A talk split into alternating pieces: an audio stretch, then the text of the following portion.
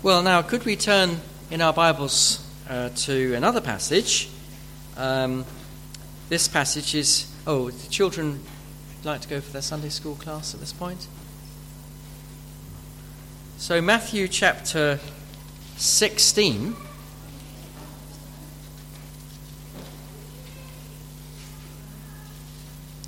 And we're going to read from verse 13.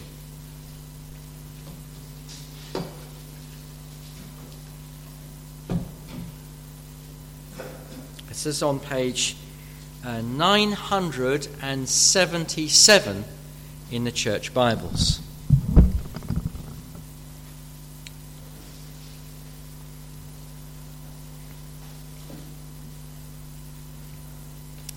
So, page 977, Matthew chapter 16 and verse 13. Now, when Jesus came into the district of Caesarea Philippi, he asked his disciples, Who do people say that the Son of Man is? And they said, Some say John the Baptist, and others say Elijah, and others Jeremiah or one of the prophets.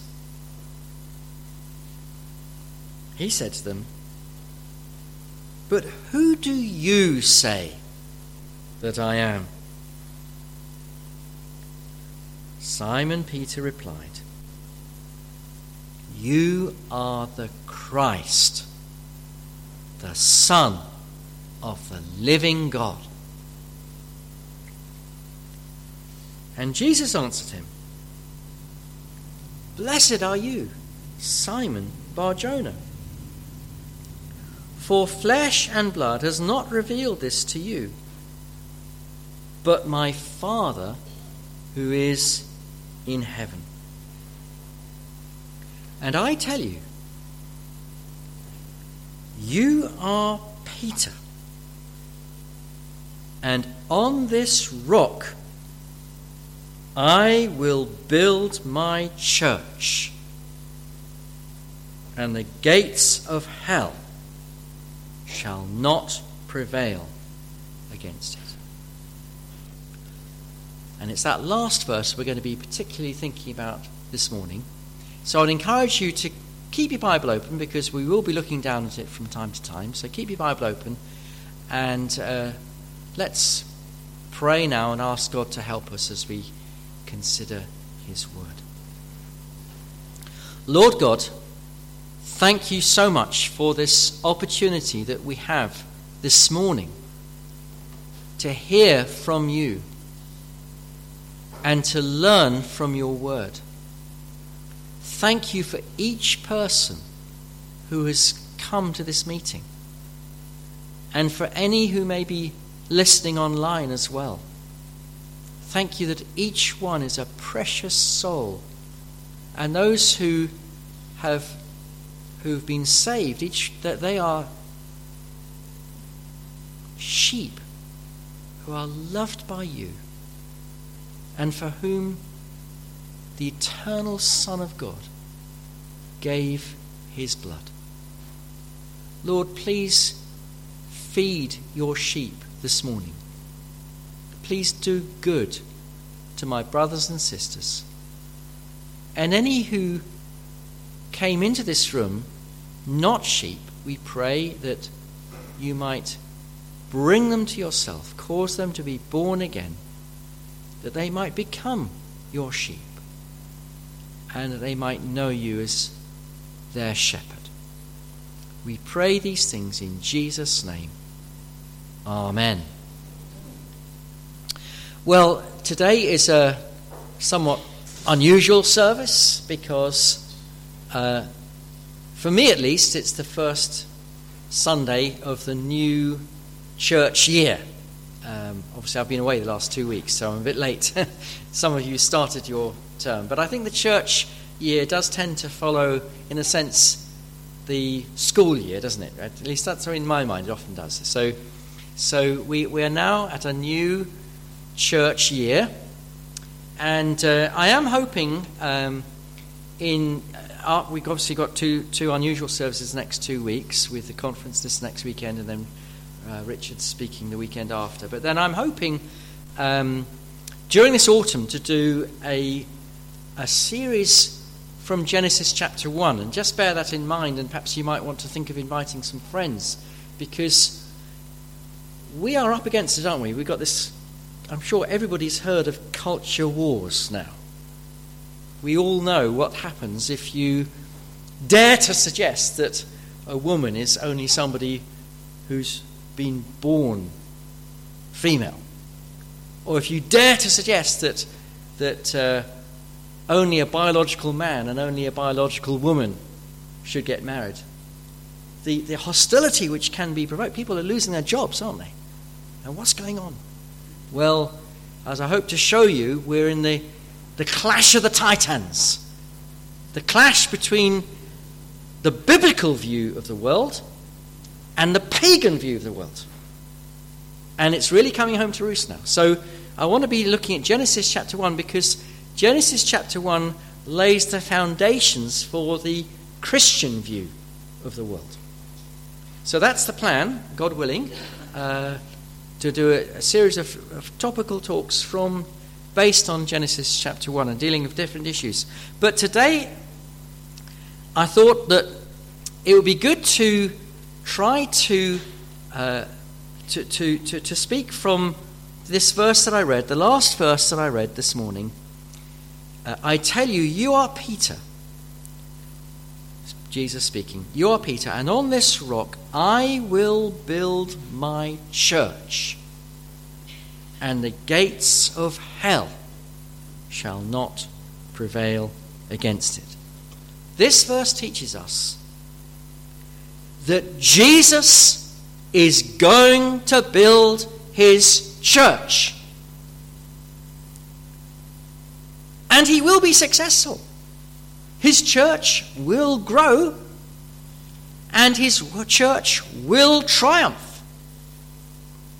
It will face all sorts of opposition from the world and from all the power of Satan himself who will do everything he can to try to destroy it. But Satan will not be able to. Jesus will build his church, and the gates of Hades will not be able to overcome it. Why did I choose this verse? Well, because, of course, we are living at the moment in challenging times here in this country and it's not just this country. Think of Christians in Pakistan and the threat that they are under. Some of you might have seen on the news this mob went crazy in some particular village and torched about 25 churches and about and about um, 45 homes of believers. What have they done? Nothing at all. But and, and, and, the, and the authorities seem just stood by and just let it happen for hour after hour after hour. It's, it's not easy to be a Christian, is it? Think of our friends in northern Nigeria. Just this just last Sunday, some tribesmen came into, into a village and just mowed down 10 Christians. It's not easy, is it? And it's easy to get discouraged. Think, oh, the world's getting worse and worse, going from bad to worse. But Jesus says, on the rock of faith, he will build his church. He will. And the gates of Hades will not be able to prevail against it. So, if you are a true Christian, I hope that what we're thinking about this morning will encourage you and strengthen you in your faith and uh, put a spring in your step and say, Yes, I'm going to pray for the kingdom of God to come. I'm going to evangelize. I'm going to live a holy life. We're on the winning side. Jesus is triumphant. And you're going to want to give your all uh, to serving the Lord in whatever, however long you've got left on this world. six months, year, 20 years, however long you've got, you're going to want to use it all for the Lord. But also, I hope that if, there's any, if there are any among us who are not yet believers, the Lord might use this to speak to you and help you to see that you need to come to Jesus and you need to trust Him to be your Saviour. So uh, I think seems to me there are six mini topics, as it were, which we can uh, we can um, draw out from this verse, which I will deal with this morning. First of all, I want us to think about when it says Jesus says church, what does he mean by that? It's a very misunderstood term. So I want to just just try and explain the word church a bit. And then I want us to consider to whom the church belongs. Jesus says, I will build my church. The church is Jesus' church. And then I want us to consider what does it mean when Jesus says, I will build my church? What does that mean to build the church to be built?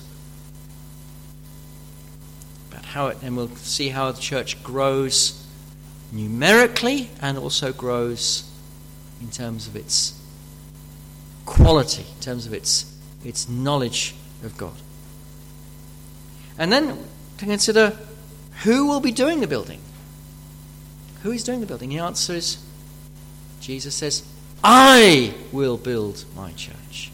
He uses us, yes, but it's Jesus who's in charge.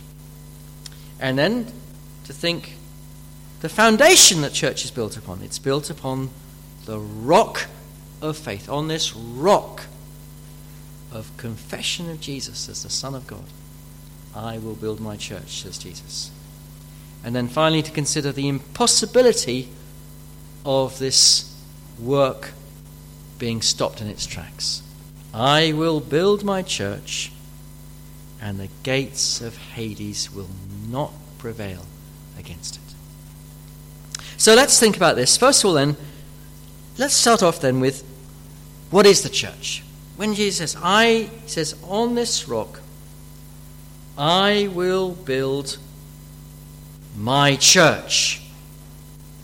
What is this church? Now, uh, you might have heard me say, if you've been here before uh, for, for a few years, you might have heard me say this, but I, I think it bears repeating that we who live in the English speaking world, we have a, a, a, real problem often with properly understanding this word church because of all the associations that the word church has got.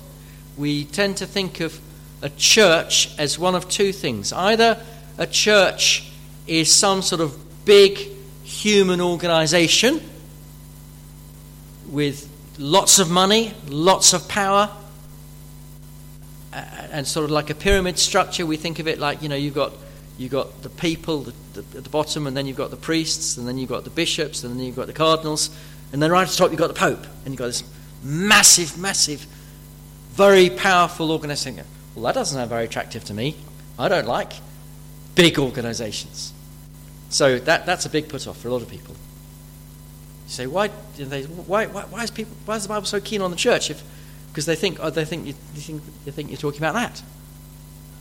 Or they think, ah, church is a building. So, you know, well, and, and they say, well, what's so special about a building? And quite right too. Build, a building is just a building. But in fact,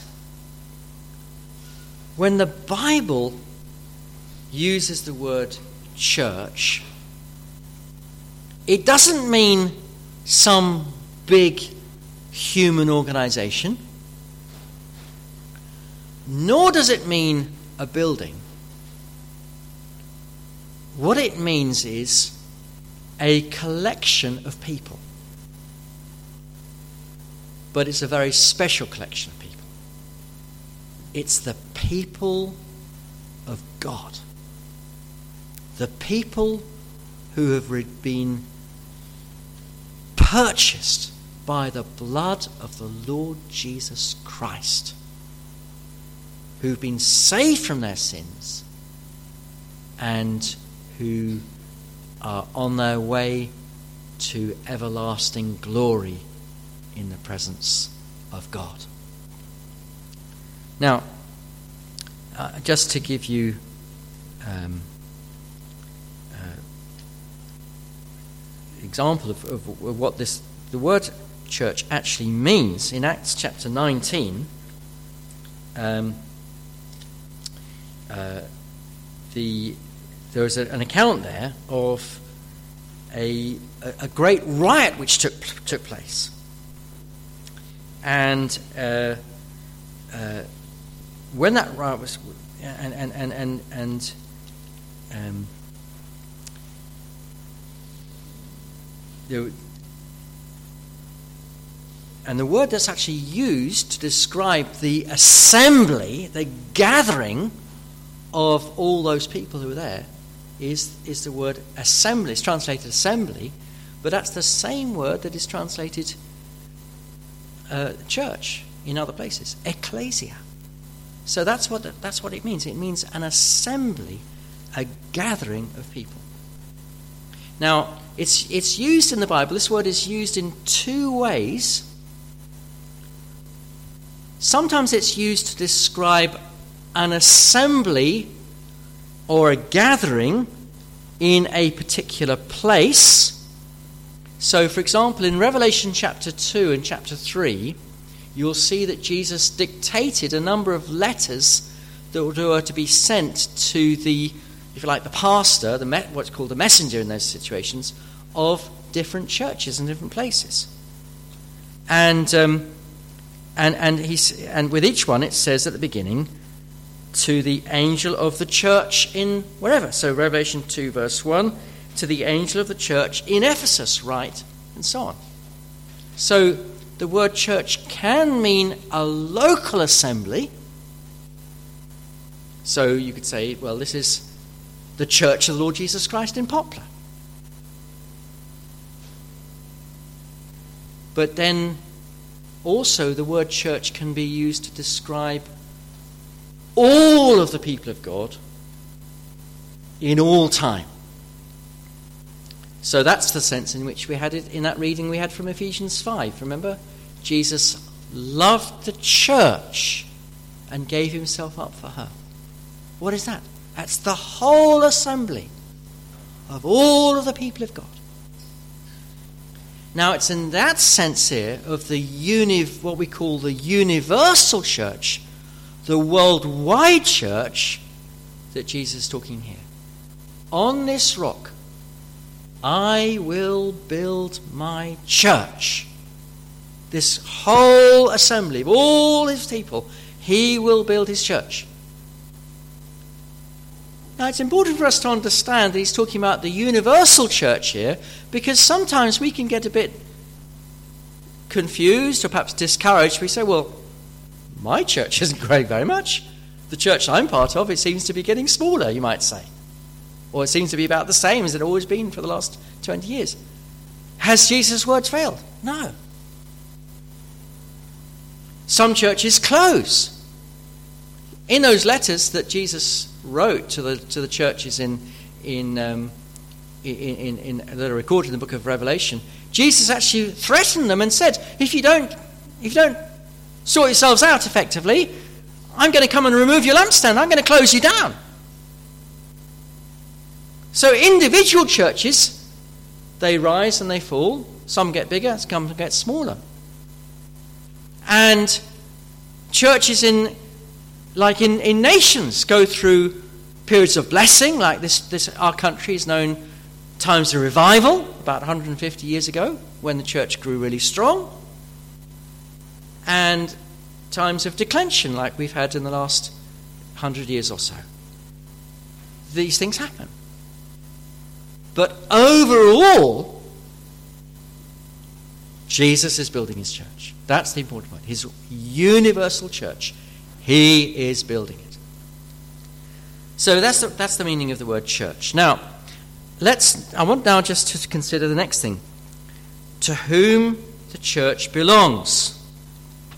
So Jesus says, if you look down at that verse again, Matthew, Matthew uh, 16 and verse 18, Jesus says, I will build my church. My church. This is his church, his assembly of the people of God. And there's a jealous love there. This is my church. This is the bride of Christ. My church. My special people. These are the sheep whom the Father gave to the Son before the foundation of the earth. These are the precious ones for whom he came and he laid down his life. The good shepherd lays down his life for the sheep. These are the ones, this is the church, this is the assembly about which the Apostle Paul says something very remarkable in Acts chapter 20 and verse 28 uh, Paul says, speaking to uh, the elders of the church at Ephesus, he says, Be careful, pay careful attention to yourselves and to all the flock, all the church, of which the Holy Spirit has made you overseers to care for the church of God, which he obtained by his own blood. Church of God obtained by the blood of God. Well, God doesn't have blood. No, not in not God the Father, but God the Son came and he poured out his blood and purchased this special people. And what do you find at the end of the Bible? You go to Revelation chapter 21, what do you find? What's the goal of human history? Where are we heading towards? If you listen to what some people say, we're just heading for uh, annihilation. They say, oh, we're just going to get burned up and it's just, the world's just going to end. No, no, no, no, no. The whole of human history is heading towards the new heavens and the new earth and what will be the centerpiece of the new heavens and new earth? The church, the bride of Christ. Revelation 21, verse 1 Then I saw a new heaven and a new earth, for the first heaven and the first earth had passed away, and the sea was no more. And I saw the holy city, the new Jerusalem. That's the, that's the church. The new Jerusalem coming down out of heaven from God, prepared as a bride adorned for her husband. And then chapter goes on to describe the dimensions and the happiness, the blessedness of this beloved church.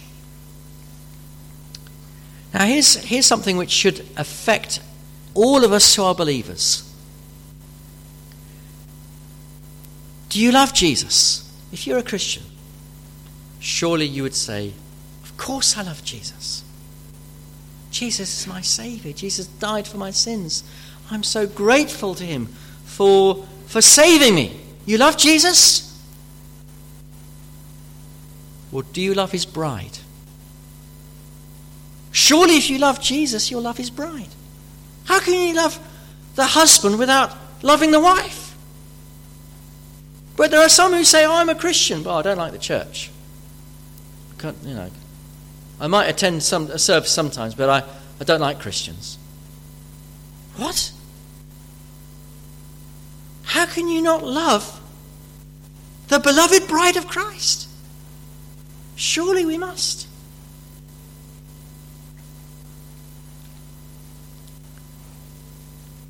And so, surely we should say, I want to give my all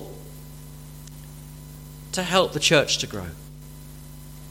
I want to give my all to show my, I want to show my love for Jesus by loving his people. Now, you can't love all Christians in the whole world, it's impossible. And that's why the Lord has placed us into local churches. And yet, there are some people who say, Well, yeah, I'm a Christian, but they never meet with Lord's people. Well, very rarely. And if they do meet at all, they just sort of come in quickly or late and then zap off at the end, not never have anything to do with, with never, never talk to anybody and, and go away and never come and come, come back a week later or a few weeks later. Is that love for the Lord's people? And surely also if we if if if we get this that this is the Lord's this is, this is the Lord's church, surely we should be very careful not to harm the church. You know, it's you can do as a member of a church, you can do an awful lot of harm very quickly if you're not careful. Just a bit of gossip, a bit of slander, a bit of moaning, a bit of grumbling you can wreck a church in, in just days if you're not careful. We've got to be so careful.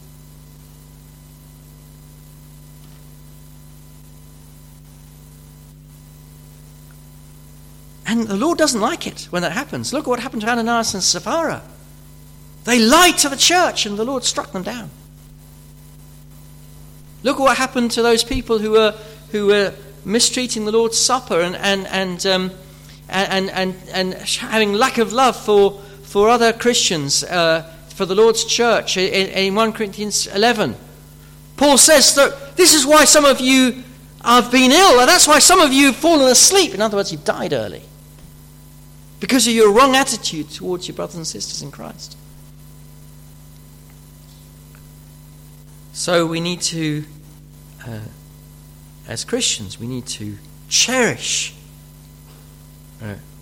the Lord's church and, and all we can to help it to flourish. Now, the next thing to see what does it mean? Let's think, consider now what it means for the church to be built. Jesus says, On this rock I will build my church. What does that mean? He says, I will build my church.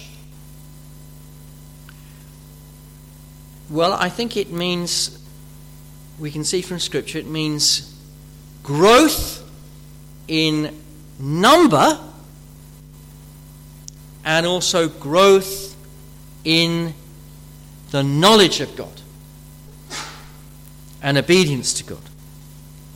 So, growth in number, that's, that is described, for example, in the early books, letters of, of the early chapters of the book of Acts uh, Acts 2:41, day of Pentecost, 3,000 people were added to the church.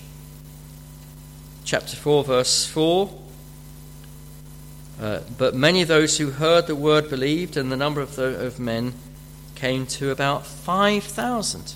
Chapter 6, verse 7. Uh, and the word of God continued to increase, and the number of disciples multiplied greatly in Jerusalem, and a great many of the priests became obedient to the faith. Chapter 9, verse 31. So the church throughout all Judea and Galilee and Samaria had peace and was being built up, and walking in the fear of the Lord and in the comfort of the Holy Spirit. It multiplied. So there's this multiplication going on, the growth Jesus builds the church in terms of numbers. More and more and more people are being added into the church. But also in terms of understanding of God and obedience to Him. Uh, so, Ephesians chapter 2, verse 20, uh, the apostle says, I'll read from verse 19 So you are no longer strangers and aliens, but are fellow citizens with the saints and members of the household of God, built on the foundation of the apostles and prophets, Christ Jesus himself being the cornerstone, in whom the whole structure, being joined together, grows into a holy temple in the Lord. In him you also are being built together into a dwelling place but for, the, for God by the Spirit. And chapter 4 talks about that in more detail, um, about how, as we as, we as believers do our, our job, he says, and, and encourage each other, um, he says that uh, uh, well, God gives teachers to the church to prepare God's people for works of service so that the church might be built up. So, verse 12, these, these teachers are given to equip the saints for the work of ministry, for the building up of the body of Christ, until we all attain to the unity of the faith and of the knowledge of the Son of God, to mature manhood and to the measure of the stature of the fullness of Christ, so that we may no longer be children, immature tossed to and fro by the waves and carried about by every wind of doctrine, by human cunning and by craftiness and deceitful schemes. Rather, speaking the truth in love, we are to grow up in every way into Him who is the head, into Christ, from whom the whole body, joined and held together by every joint with which it is equipped, when each part is working properly together, makes the body grow so that it builds itself up in love. So, this is growth in terms of quality, knowing God properly and obeying Him. So, that's the growth. Now, then, who is doing the building?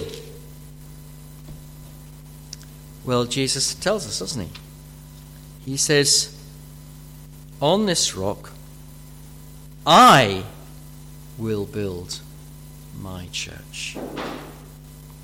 It is Jesus who is building his church. Is that the answer? Is that the full answer? Well, not quite. Because it's Jesus who builds his church, but does he just do it like from heaven, to zapping people from heaven? And they, they, they all suddenly get converted and they all suddenly grow into maturity and it all just happens automatically from heaven. No, of course not. Jesus builds his church using people. He didn't have to do that. He's quite capable of just doing it automatically, directly but he's chosen to glorify himself by using sinful and weak people like you and me to build his church. And so he he's recruited us, as it were, into the task of building the church. And now this comes out very clearly in 1 Corinthians and chapter 3, where Paul is talking about his own role and the role of um, some other people who were working with him in Corinth when they went to Corinth. And uh, he says, uh, because the people had been making the mistake of putting too much emphasis on different personalities. Paul says, No, look, I'm nobody. I'm just, I'm just a servant of Christ. Apollos, who worked with me. He's just a nobody as well. But we are used by the Lord. So, 1 Corinthians 3, verse 5, he says, What then is Apollos? What is Paul? Servants through whom you believed, as the Lord assigned to each. I planted, Apollos waters, watered, but God gave the growth. So neither he who plants nor he who waters is anything, but only God who gives the growth. He who plants and he who waters are one, and each will receive his wages according to his labor. For now, look, listen to this. We are God's fellow workers. God's fellow workers. So, Jesus will build his church, yes. But as you and I do our bit to help the church to grow, we are working with him. We are fellow workers. Isn't that amazing? What? The Almighty, you know, your partnership, you know, Almighty God and little you and little me as a team. But that's the way God's chosen to work to have his people as his fellow workers.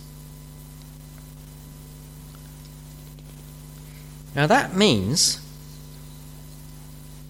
that you and I have got a job to do. If you're a Christian, you've got a job to do. You've got a task to do to help the church to grow. Of course, there are those who are particularly set aside and gifted for that work. Evangelists go out and preach the gospel to the, to the unconverted. Pastors feed and care for the, those who are converted and, and help them to grow and, and prepare them for their, for their ministry. But it's not just, the, as it were, the professionals that the Lord uses. Every single member of the church is involved in this task. Every single true Christian is involved in this task, or should be. Some go into retirement prematurely. But you know, in the book of Revelation it says about those who've died Blessed are they who rest from their labor. Retirement for the Christian is when we die. That's when we rest from our labor. But while we've got breath, while we're still alive on earth, we're to labor for the Lord with whatever strength He gives us. What can we do? Well, we can live holy lives. That's really key. If you don't live a holy life, you're gonna you could really seriously damage the church, as I mentioned already. You can be at meetings of the church. say, well, what good does that do? I'm just sitting there. No. You're doing tremendous amount of good literally by just simply turning up and being there. Sunday morning, Sunday evening, Wednesday, Monday prayer meeting. You literally just turn up. You've done an amazing thing. And, I, and, and of course, the devil knows this because he does has everything to try to stop us doing that, doesn't he? But it's a really valuable thing. Uh, we can contribute to the growth of the church by praying for brothers and sisters and for praying for the lost. We can contribute to the church, to the growth of the church, by giving. I don't talk about it very often, but, but it is important to give as Christians. And, and there are means whereby you can give to this church if you feel led to do so. And it's important we do so. So that the work of the gospel can go forward, not just here, but in other places. We can help the church to grow by building each other up, as that passage I just read in Ephesians says that as we speak the truth to each other, we build each other up, we help each other to grow. We can help the church to grow by telling our friends about Christ. You might not be a preacher, But you can say to your fellow student or to your work colleague, I'm a Christian. Jesus has saved me. Jesus has changed my life. I'm going to go to heaven. You need to be saved by Jesus because if you don't get saved by Jesus, you'll go to hell. Anybody can say that. You don't have to be a great evangelist to say those things, do you? But the Lord can use that.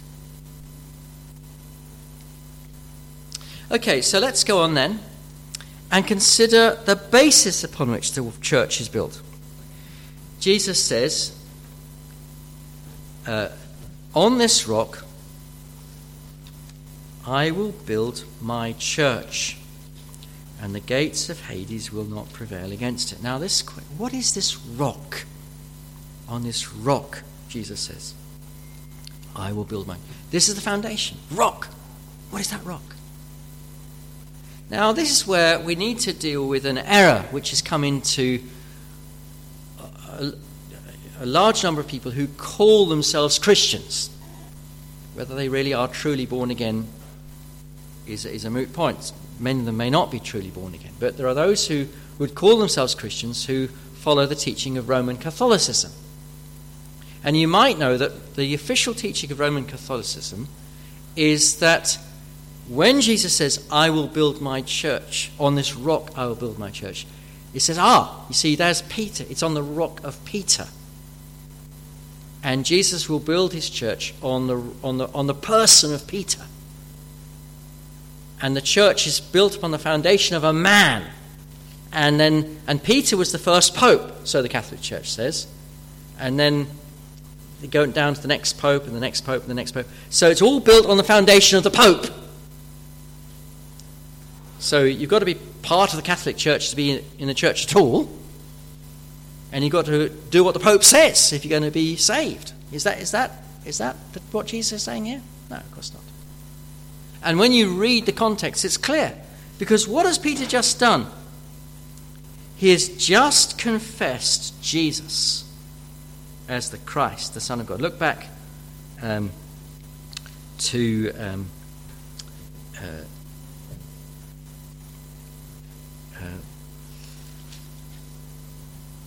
verse 15. Jesus says to them, Who do you say I am? Simon Peter answers, You are the Christ, the Son of the living God. And Jesus replied, Blessed are you, Simon Barjona, for this flesh and blood has not revealed this to you, but my Father who is in heaven. And I tell you, you are Peter, and on this rock I will build my church. So the rock is not a man, the rock is confession of Christ as the Son of God.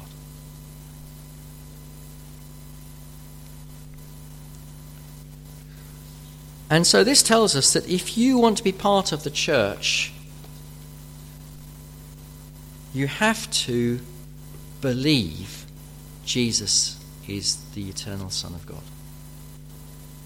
See, there are our Muslim friends who say, Oh, yeah, I, I honor Jesus as a prophet. But so you say, Oh, so you, you accept him as the eternal Son of God, do you? And you worship him. Oh, no, no, no, no, no, no. No, no, no. I honor him, I respect him, but I don't worship him. And you talk to a liberal, suppose a so called liberal Christian, you say, Oh, who, who doesn't really believe the Bible, doesn't really believe in miracles, doesn't believe and you say to this liberal Christian, you say, so called Christian, you say, So do you worship Jesus? Oh, no. Oh, no. He's a, he's a great, he's a great example. But don't worship him. But if you're going to truly be part, you can't be part of the church without, without in your heart believing that Jesus really is the Son of God. Have you not seen that yet? Well, ask God to show you. Read your Bible. Keep on coming to the meetings of the church here. And ask God to show you that Jesus really is his Son, who died on the cross and was raised again, is now living in, at his right hand in glory, and is the only way of salvation. So you must believe in him.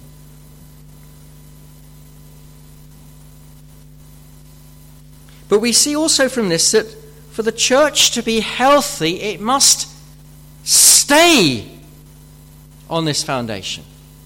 You see, what happens so often, what you see happen again and again, is that churches drift from the truth about Jesus. There are, if you go on a tour of, of, of East London, you, you can go on your, get on your bike or your car, you go round, you'll find all sorts of massive chapels, which were once great centres of the gospel. Some of them are community centres now, some of them are mosques, some of them are shops. What's happened? What happened? Because those places departed from the gospel. And so we must hold to the truth. The devil will do everything he can to try to move us from the truth. And we've got to be on our guard. And we need to constantly proclaim Christ.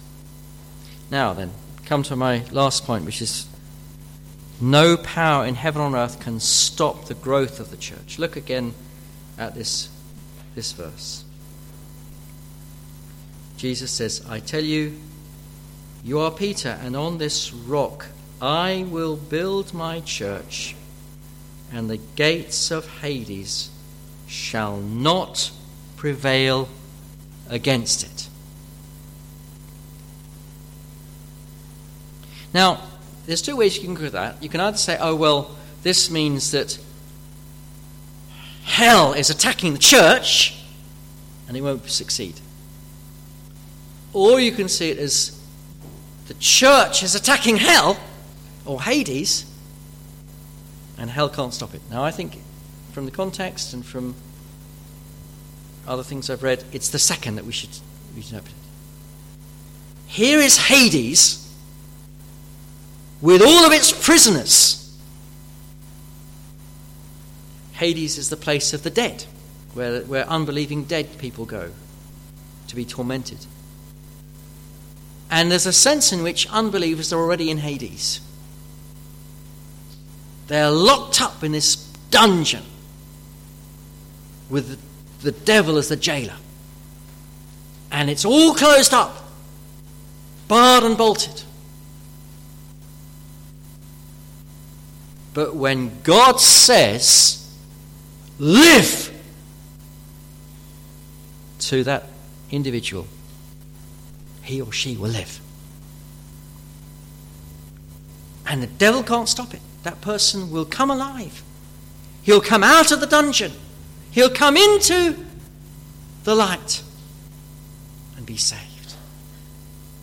No power in heaven or on earth can stop it from happening. Why must this be so? It must be so because Almighty God has decreed that all his chosen ones will be saved. God has commanded it. It will happen. It must happen because it's been decreed. Moreover, Jesus, the, the, the eternal Son of God, came and died for each one of his sheep. They've been purchased by his blood. They cannot be condemned because he's purchased them with his blood.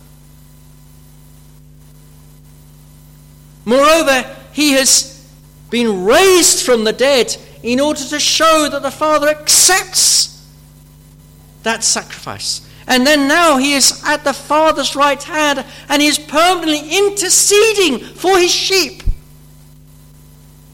No one can pluck them out of his hand because they are safe in his hand and they're safe in the hand of the Father, and the Father and Jesus are one.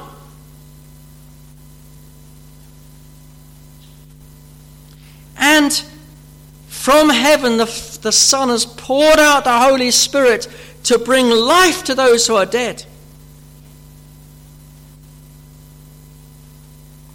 and he will come again for his, his church.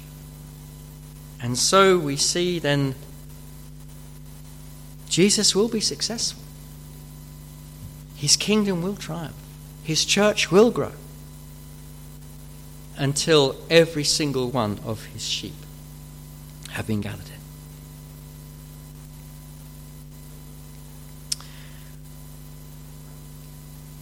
What effect should this have upon us? Well, we who are believers, we should be cheerful. I'm a naturally, I have to say, I'm a naturally melancholic personality. That's just, just the way some people are naturally cheerful and some people are naturally melancholic. I have to say to them, come on, Henry, cheer up, back up. You're on the winning side. Jesus is triumphant. He's the King, He's the Lord. He will build His church. The gates of Hades will not prevail.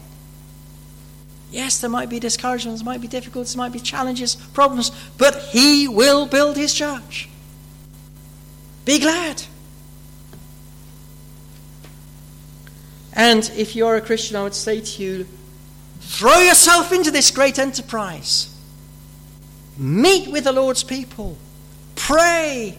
Live a holy life. Evangelize. Encourage your brothers and sisters. Hey, this is the great task of, this, of, of, of, our world. This is the great enterprise. Much better than building up a business. Much more worthwhile than, than building some wonderful house for yourself. The church. Be involved in the building of the church of the Lord Jesus Christ, which will never be destroyed.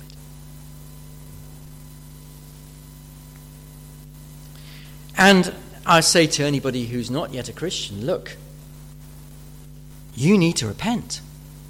You need to come to Christ because if you are not part of this church, part of the church of the Lord Jesus Christ, you are on your way to hell.